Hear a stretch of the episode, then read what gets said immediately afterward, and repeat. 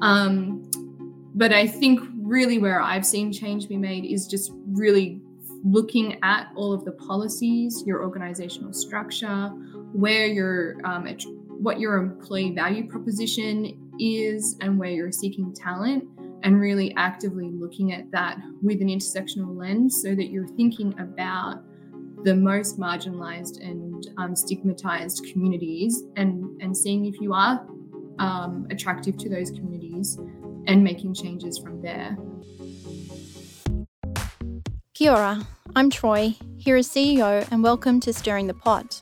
Thanks for connecting. If you're new, here's what you can expect. We're going to be talking the tough stuff, the things that keep us metalheads up at night. There are many challenges facing our industry, and equally many opinions on how we should tackle them. Stirring the Pot provides a facilitated forum to discuss and challenge these viewpoints. So let's get to the nuts and bolts of it. Today we're talking with Jordan Ackhurst, who is a social change leader with a track record for delivering strategies, programs, and projects that foster inclusion, transformation, and collaboration. Jordan, can you just give us a little bit of background on your work experience in the area of diversity and inclusion and what you've been doing more recently? Sure. So, um, my name's Jordan Ackhurst. My pronouns are she, her. Um, and I've been working in equity, diversity, and inclusion for about eight or nine years now, uh, mostly in um, education. Um, I was the manager of the diversity inclusion function of the University of Queensland, which is a, a global top 50 university, um, and led all of the programming, policy, and strategy there. At the moment, I'm in New York City uh, and I'm the lead diversity, equity, inclusion, and anti racism uh, person at a network of 15 charter schools that are K to 12 public schools uh, located in Brooklyn. Um, and I was the first person to hold this role at this organization. So it's been a lot about building the foundations of that work and really working to integrate it into everything that we do my background is in social change. I've got a master's in social change. And before moving into this field of work, I started my career in journalism, marketing, and communication. Cool. That's pretty impressive. Um, one of the things that HERA has been focusing on, or, or, a couple of areas that HERA has been focusing on, is trying to get more women into STEM and more Māori into STEM. So, in terms of diversity and inclusion, that's been where our focus is, has been. Um, but obviously, there are a lot more issues um, and areas of diversity that we have not had a focus on. Can, and disabilities is one that is kind of becoming um, more prevalent in my own mind because of my work on Hanga-Aro-Rau and the Workforce Development Council's focus on um, trying to engage more with students who've been typically left out of uh, vocational education or kind of not included as much as they should have been. Um, but can you give us a bit more information around some of the issues that people with disabil- disabilities might experience? Um, and then also, maybe we can have a bit more of a discussion around the other aspects of diversity that we need to be more conscious of, and how do we actually understand and engage in, in those areas as well. Sure. So people with disability are is a community that's one of the most underserved communities in employment um, due to the social stigma and marginalization of people with disabilities. So there's a very common misconception that people with disability are unable to to work full time or unable to work in different industries, and that could not be further than the truth. Um, it's really our social structures, um, our digital structures, our physical structures that are prohibiting people with disabilities being able to be gainfully employed in all different um, industries and roles and organizations. And I think a lot of it comes from the the way that you know many many of our societies are built, but it also comes from the stories that are told about people with disability and the many um, myths and biases that exist um, against people from those communities that are, you know, based that are myths that that aren't based on fact. And so a lot of the work around diversity and inclusion measures uh, targeted for people with disability is about disrupting those myths and biases, but also really analyzing or applying an access lens, accessibility lens to um, our social structure, like as, aspects of society, um, the, the building facilities, and importantly, our digital infrastructure that we often don't think about as being exclusionary to people with disabilities. Um, when we think about diversity, equity, inclusion more broadly in other communities that are often left out of a conversation or, or thought about, um, you know, after we kind of think about women um, and other communities, I always think it's quite interesting because I I try and take an it, it's kind of a both end approach where we need to be thinking about whole individuals and whole communities because none of us just have one identity.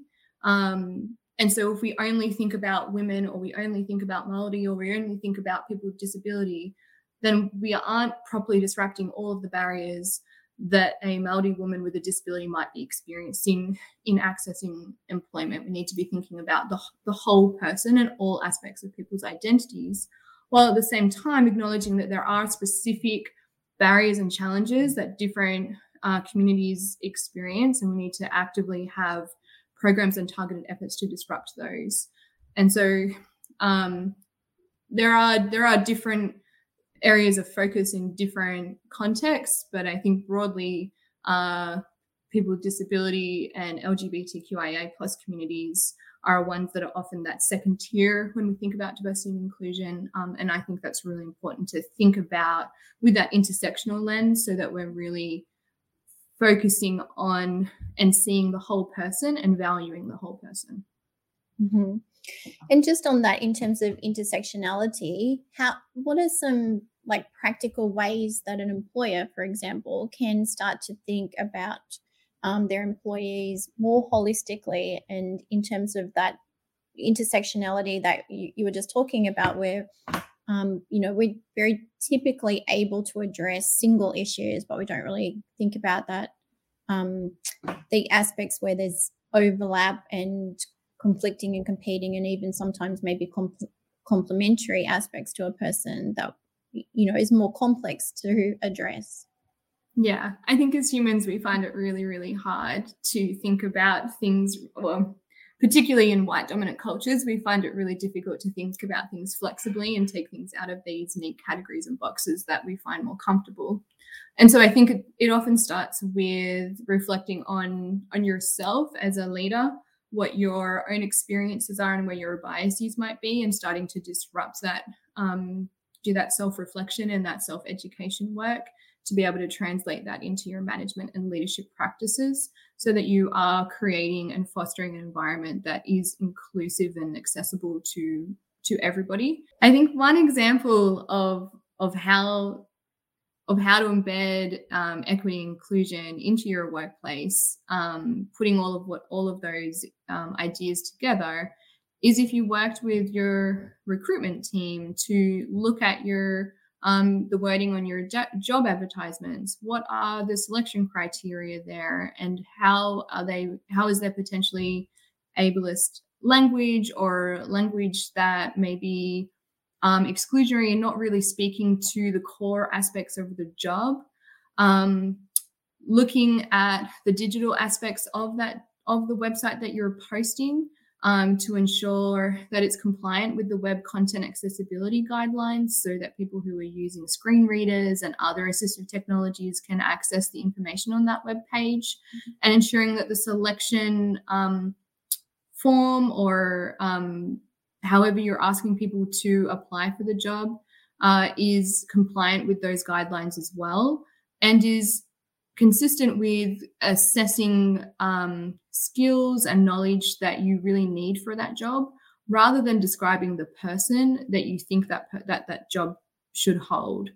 Um, and then when you go through the interview process ensuring that you ha- you're having opportunities for folks to uh, reach out if they need an accommodation, uh, like ensuring that the um, building where the interview is being held is um, accessible for someone in a wheelchair, ensuring that any, if any preparation is needed, that folks are given that in advance to limit anxiety or allowing people who process in different ways to have that information available to them um, with time to prepare and ensuring that everybody on the interview team has undergone some kind of um, bias awareness uh, and inclusive recruitment um, training so that they're aware of the way that they show up in the interview room to ensure that they're making the person with the disability able to perform in as their best self um, and not having to put on a mask or perform in a way that could be distracting and not enable them to put them, their best self forward.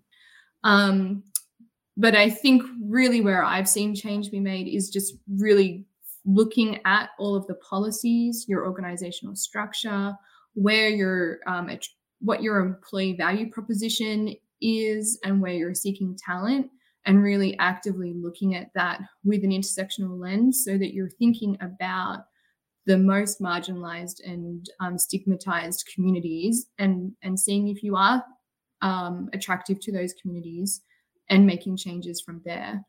Um, and I think one of the biggest, biggest things that employers can do uh, is have flexible work options available to, to staff because so many barriers and challenges can be addressed just by having flexibility in the workplace um, and having policies that enable that that are people centered so that people can see themselves working in that organization. Mm-hmm.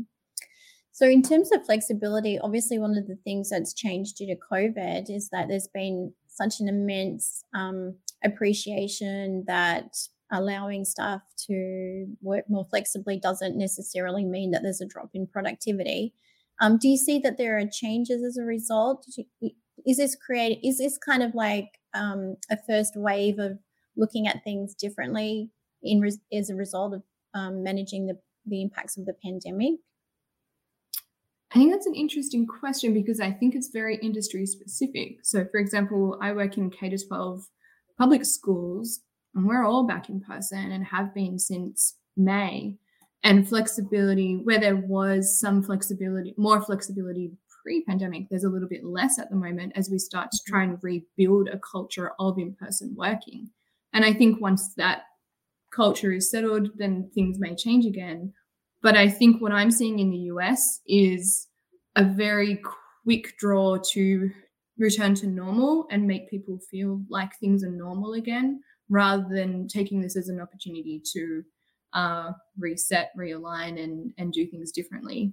Um, but I, I do agree. I like there's industries and organizations, uh, industries that I've worked in where I have been told, you know, not all roles could be flexible in that industry, and the pandemic has proved that that's untrue. And every role has be- become flexible. So I think, you know, I would really encourage all managers and leaders to be really thinking about the way that they, you know, return to the office or start to rebuild their their team uh, culture uh, um, once the pandemic once this next phase of the pandemic transitions and hopefully once the pandemic ends.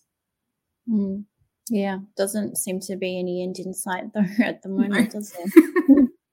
um, you have coined a term disability courageous and even presented on that at Harvard. Can you run us through what you mean there and how that is relevant to employers? Sure. So in Australia, uh, and it, it actually came from the UK, the standard paradigm for disability inclusion is a phrase called disability confident.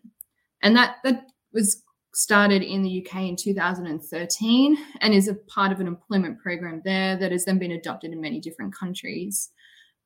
And we at the organization I was working at, we started striving to be a disability confident organization, um, which was really just about raising awareness and you know just talking about disability inclusion. But it wasn't enough. And so when it came to create the next iteration of our strategy and our plan, I was thinking about what what we really needed to change in order to really make make the workplace a safe, accessible, and inclusive place for people with disability. And that's where I came up with the phrase or the, the vision for a disability courageous organization, which shifted the focus from just acceptance and, and tolerance um, and an almost deficit approach to uh, people with disability as being something that was nice to have as a rather and not something that was actively disrupting the social barriers that were preventing people from participating in the workplace. So, disability courageous uh, organizations would strive to you know be courageous in the decisions that they make related to promotion and hiring. Um, be courageous in the partnerships that they're making with disability community organizations so that disability uh, communities are have an active uh, voice in leading organizational policies um, and structures related to disability so that we're actively applying the principles of nothing about us without us so that the policies and decisions weren't made for people with disability, they were informed by and led by people with disability, and that it really is not so much just a social movement of education and awareness, which is where disability confident originated from. It's a social movement that um, strives to create change in systems and structures uh, that that are prohibiting people with disability from participating fully in employment. Mm. Yeah, it's a really good point. I mean, we've got a diversity policy, but even when we created the diversity and inclusion policy, we didn't really engage with any of the um, groups that would be typically underrepresented or underserved. Um, we've kind of just assumed that we know what is best. Yeah. Um, so, how can employers, especially in STEM disciplines, better engage with people with disabilities and make their workforce more inclusive? Do you have some practical advice there? Yeah, I think partnering there's there's lots of community-based organizations that are focused on disabil- uh, employing um, people with disability, and I think creating partnerships with those organizations to create pathway programs for people with disability is a really great first step. It's a good first step for lots of reasons. It gets people um, gives people the opportunity to engage in your workplace uh, and will help to disrupt some of the myths and biases that exist against people with disability uh, because you'll have people working in your workplace and people will be able to see and experience firsthand what it's like to work with someone with disability. Um, and you'll also be able, I also be able to partner with those organizations to ensure that your, you know, policies and your um, facilities are accessible for people with disability I think the other thing that you can, some other things that you can do is really continue to educate yourselves. There's lot, there's lots of um, free programs through universities on disability inclusion uh, through LinkedIn. You can do lots of different short courses to kind of raise your own awareness and identify your own biases. And I think really reviewing your policies and your, um, particularly your policies around leave, promotion, and recruitment um, with a lens of accessibility to identify any areas where you where your organization may unintentionally be um, inaccessible for people with disability um, and that will help identify where those areas of focus are that you can lean in to create change mm-hmm. and I, I, kind of hate asking this question but I, um, we there are always people in the audience who kind of need to have this answer but what are the benefits for employers and what are the broader social benefits? Yeah, there are there are endless benefits for employing people with disability. Um, I'm you know I'm sure most people by now are relatively familiar with the business case for diversity in that a diverse team increases productivity and innovation, and that is certainly true when you have uh, folks with disability on your team. People with disability research shows are much more loyal to an organization and have a much, much higher retention rate. I think it's almost double the retention rate of folks with non without a disability when they're working in an organization that is inclusive and um, enables them to participate fully. Um, and I think it also, you know, almost 20% of the um, of your community has a has a disability. And so ensuring that your team is reflective of your clients and your customer base and the communities that you serve is very important to ensure that the work that you're doing is meeting the needs of the of the communities that you're serving and that your customers and your clients can see themselves reflected um, in the work that you do. Do you think that the the challenges and i guess the approach taken by employers is universal or is it country specific? And do you see any um, like best case examples or best practice examples where there is much better inclusion? I think I think there's excuse me, in my experience, it's um, a bit of both in that there are some similarities um, in terms of the broad social stigma and the facilities and um, technical infrastructure that can um, exclude people with disability. I find that very similar in most of the Western world, in my experience. But then there are very um, industry specific or um, community like different contexts that have different um, or unique barriers and challenges that need to be considered as well. So I, I think it's a both end, but I think really when you like peel back all the layers, even where there are differences, at its core, the reasons that people with disability are excluded from the workplace are grounded in the same same reasoning, which is just misunderstanding um, um, and uh, and stereotypes and stigmatization against people with disability. Um, mm. In terms of where I've seen best practice, I I think the the UK has had a long standing disability employment program um, that provides training to organizations, that provides different accreditation to ensure there's accountability uh, and enables people with disability to make informed choices about employers that they um, choose to access and provides funding for any adjustments that might be need, need to be made in the workplace. And that has many positive impacts. At the University of Queensland, where I worked, we had some great um, systems, systems and structures being put in place to really enhance um, the inclusion of people with disability. We had a disability inclusion group that reported through senior members of the organization to the university uh, senate, which is the equivalent to a board.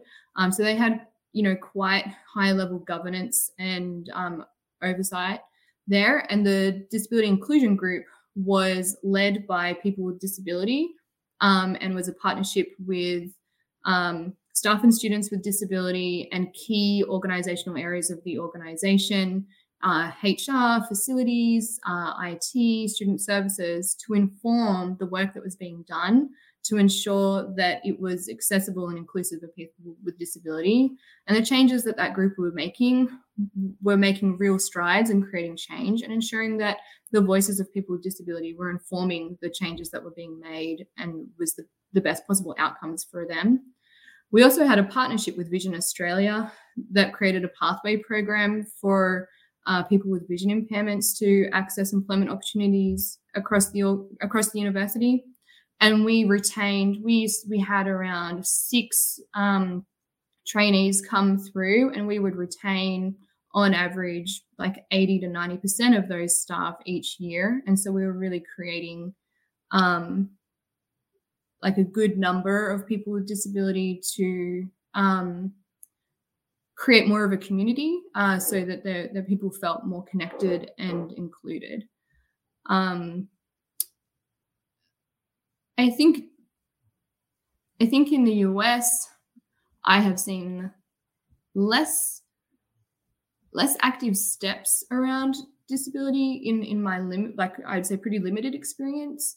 But I think it's starting to become more and more part of the conversation, more at people's forefront. And so I'm excited to see the change that will be coming um, in the near future as, you know, equity, inclusion, and diversity is really becoming front of mind in a way that it hasn't you know 10 years ago we wouldn't be having this same conversation. And so i think it's really exciting to hear how um, disability inclusion is being actively considered in different ways.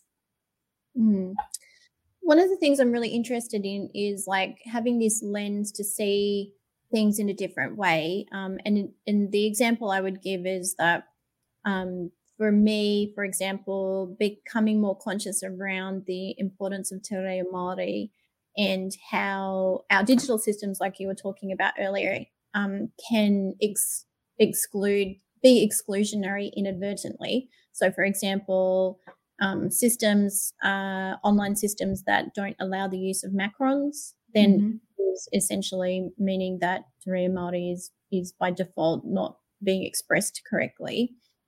Um, I'm really interested in how how do people develop a lens, and how have you personally?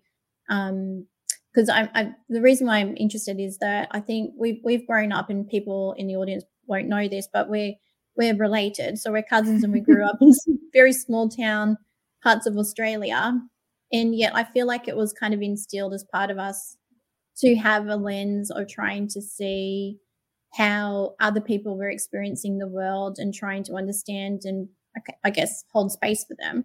What do, what do you think it is that takes people on a journey to open their eyes to these issues? Like, what is it inherently that we need to change within people, and where does that change start?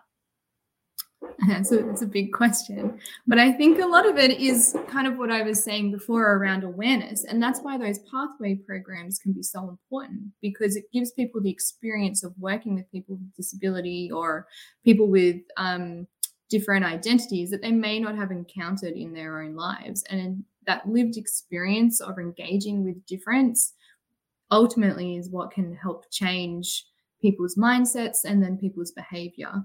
And so I think it really is about awareness and education is key. But I also think that as humans, we're prone we're prone to slipping into what we're used to when we're stressed and when we're busy. Uh, and so I think having systems and policies in place to add safeguard rails to ensure that we're always thinking about inclusion, equity, and diversity is really, really important. And the approach I take in as a practitioner is equipping managers and leaders with a lens tool that has several questions to always be asking yourself in terms of how, how is this decision or this approach going to foster equity, diversity, and inclusion? And if you can't answer that, then think about what you might need to change to ensure that the outcome that you're driving is equitable and inclusive for all people thinking about whose voices and experiences you've considered in that decision or that structure or that policy that you're creating. And if you haven't, um, if you've created that in a room by yourself or with your usual leadership team, where are there opportunities for you to engage other folks with different experiences um, and different identities to ensure that you know you're look, being able to look at this from different perspectives? Because one person that's the value of diversity. One person can never, ever come up with the best solution. We need different um, perspectives and ideas to, in order to have the best possible outcome and solution. And I think the other the other question that I often put in these tools is like, what barriers and challenges haven't you considered that this policy um, may unintentionally create? So often when we're, we're coming up with something that we think is going to make something easier, if we haven't considered those first two questions, there may be other barriers that we can't, uh, that we may not have thought about unless we think, sit down and think about it from a different perspective. Mm-hmm. And in terms of, you know, so I guess some people inherently um, who may not have been exposed to diversity and, and and therefore may not even understand inclusivity, the importance of it. How how do we uh, overcome those issues? Is is it really what you're saying is that um, by experiencing it that's how um, the mindset change will happen? I think that's one that's one of the fastest ways. I think the others i think the other is around more education and bias awareness and just um, learning and engaging with different communities. And i think um, really, I think it's that systems change that really creates creates change in people's perspectives because they have to interact in that way and it becomes a culture in the organization. Uh, and so it's um, just becomes the way that you do things rather than an, an extra something you have to think about or a nice to have because i think really we're trying to unpack centuries of um, marginalization and, and stereotypes. And so I think if we're really like, I do think to some extent mindset shifts takes that translates to behavior shifts is is a slow going process. And so I think we need more support for folks who haven't who don't have that lived experience or haven't experienced um, difference before. We need to have those safeguards in place uh, and those structures in place to support that change, which which will lead to that mindset and behavioral change because it's set up that way. So, there you go. Thanks for joining our conversation with Jordan today. If you'd like to connect more with her, you'll find her details in the show notes. This was a really inspiring talk and reminds me of something that Stephen Hawking once said. However difficult life may seem, there is always something you can do and succeed at. I think we can do more to help everyone succeed. Food for thought till we see you next time. So hit subscribe, and if you liked what you heard today, please like, review, or share with any metalheads you know. Let's spread the word. You may be interested to join our HR Innovation Cluster.